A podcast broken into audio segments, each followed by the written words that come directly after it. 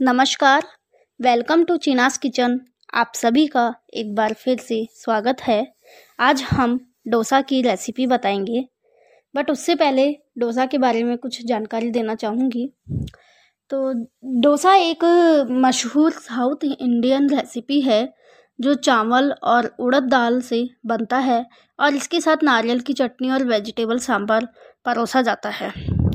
यह लोकप्रिय नाश्ता केवल सेहत के लिए ही अच्छा है, लेकिन बनाने में भी बहुत आसान है। डोसे कई तरीके के बनाए जाते हैं, जैसे कि मसाला डोसा, सैट डोसा, रागी डोसा, गेहूँ का आटा का पे, डोसा, पेपर डोसा आदि। इस रेसिपी में सादे डोसे और पेपर डोसे कैसे बनाए जाते हैं और उन्हें बनाते वक्त तवे से कैसे चिपकने से रोका जाए, उसके बारे में बताया जाएगा।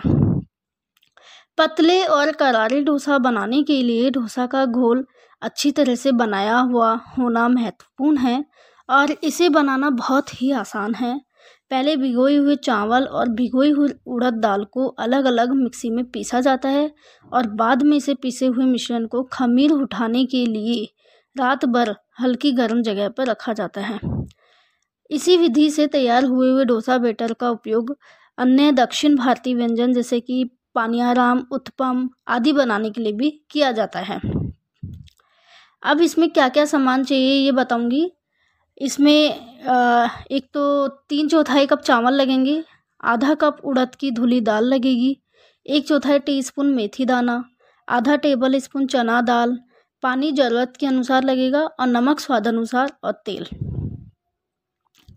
सबसे पहले डोसा का घोल बनाने के लिए हम सभी सामग्री ले लेंगे, चावल, उड़द की दाल और मेथी दाना।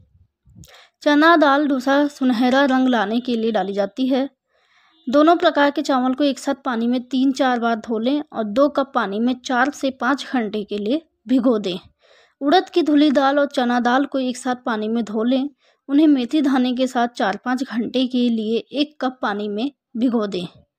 एक छोटी कटोरी में भिगोई हुई उड़द की दाल में से एक्स्ट्रा पानी निकाल लें और अगले स्टेप में दाल पीसने के वक्त उसको उपयोग में ले सकते हैं। उड़द की धुली दाल, चना दाल और मेथी दाने को मिक्सी के एक बड़े जार में डालें। ज़रूरत के मुताबिक पानी डालें और बारीक पीस लें। वन एंड आधा कप उड़द की दाल पीसने के लिए लगभग वन आधा कप पानी चाहिए। पानी की मात्रा उड़द की दाल की गुणवत्ता पर निर्भर करती है, इसीलिए ज़रूरत के मुताबिक कम या ज़्यादा पानी डालें। पिसी हुई उड़द दाल बहुत ज़्यादा पतली या बहुत गाढ़ी नहीं होनी चाहिए। इसे एक बाउल में निकाल लें।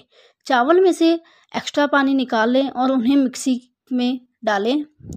और जार जितना बड़ा हो या छोटा हो, उसके अनुसार आप चावल एक या दो बार में पीस सकते हैं। ज़रूरत के मुताबिक पानी डालें और बारीक पीस लें। एक ही बार में बहुत ज़्यादा पानी ना डालें। एक समय में एक आधा टेबल स्पून पानी ही डालें और चावल को पीसने के लिए उड़द दाल की तुलना में कम पानी की आवश्यकता होती है। पिसे हुए चावल का घोल पिसी हुई उड़द दाल के घोल के जैसा एकदम मुलायम नहीं होगा, ये हल्का दानेदार रहेगा। उसे भी हम एक बाउल में निकाल लेंगे, फिर उसमें नमक डालेंगे और अच्छी तरह से चम्मच से मिलाएँगे। घोल बहुत ज़्यादा पतला या गाढ़ा नहीं होना चाहिए। उसे एक थाली से ढकें और खमीर उठने के लिए आठ से दस घंटे रात भर के लिए एक कमरे में एक तापमान पर रखें। ठंड के मौसम के दौरान खमीर उठाने के लिए घोल को गर्म स्थान पर रखें। खमीर उठने के बाद घोल की मात्रा में वृद्धि होगी और जब आप उसे कलछी से हिलाएँगे, तब घोल में छोटे छोटे बुलबुले दिखेंगे। कलछी से घोल को हिलाओ और अगर घोल गाढ़ा लग रहा है तो कुछ टेबल स्पून पानी डालें और अच्छी तरह से मिला लें। एक नॉन स्टिक तवे पर लोहे के तव, या लोहे का तवा भी ले सकते हैं। उसे मध्यम आँच पर गर्म करें, तब है कि सतह पर पानी की कुछ बूंदें छिड़कें। अगर पानी की बूंदें कुछ ही सेकंड के भीतर सूख जाती है तो तवा बराबर गर्म है। तवे पर आधा टीस्पून तेल डालें और सामान्य रूप से जो गीला कपड़ा है, उसे फैला दें। कलछी में घोल लें, तवे की सतह पर बीच में डालें और कलछी को गोल गोल घुमाते हुए सात से आठ इंच व्यास के गोल आकार में पतला फैला दें।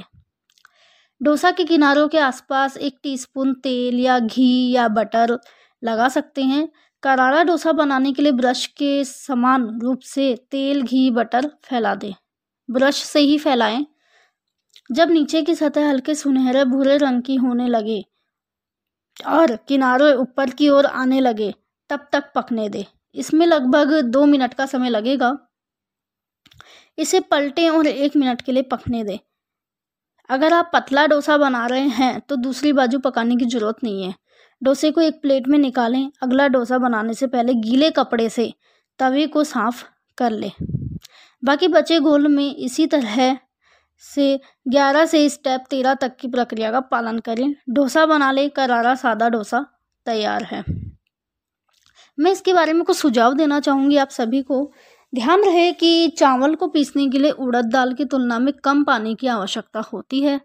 घोल को फर्मेंट करने के लिए यानी कि घोल को कुछ देर के लिए रखने के लिए, खमीर उठने के लिए आवश्यक घंटे की संख्या मौसम की स्थिति के ऊपर निर्भर करता है। गर्मियों में घोल छः से आठ घंटे के भीतर फूल जाता है, लेकिन सर्दियों में बारह से चौदह घंटे लग जाते हैं। ध्यान रहे कि घोल पीसने के समय पर गर्म न हो नहीं तो घोल ठीक से नहीं फूलेगा। अगर आप बड़ी मात्रा में घोल बना रहे हैं तो दाल और चावल को बारीक थोड़ा थोड़ा पीसें। चना दाल डोसा को सुनहरा रंग देने के लिए डाली जाती है। डोसा को तवे पे चिपकने से रोकने के कुछ उपाय हैं।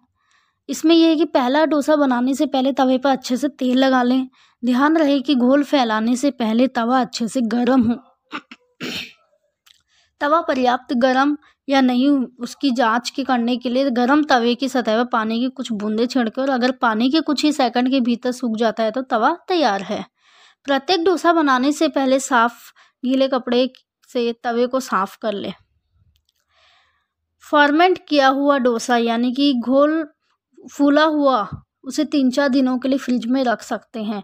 अगर आप फ्रिज में रखे घोल का इस्तेमाल कर रहे हैं तो इसे डोसा बनाने के तीस मिनट पहले ही फ्रिज से बाहर निकाल लें। इसका स्वाद करारा और नमकीन होना चाहिए।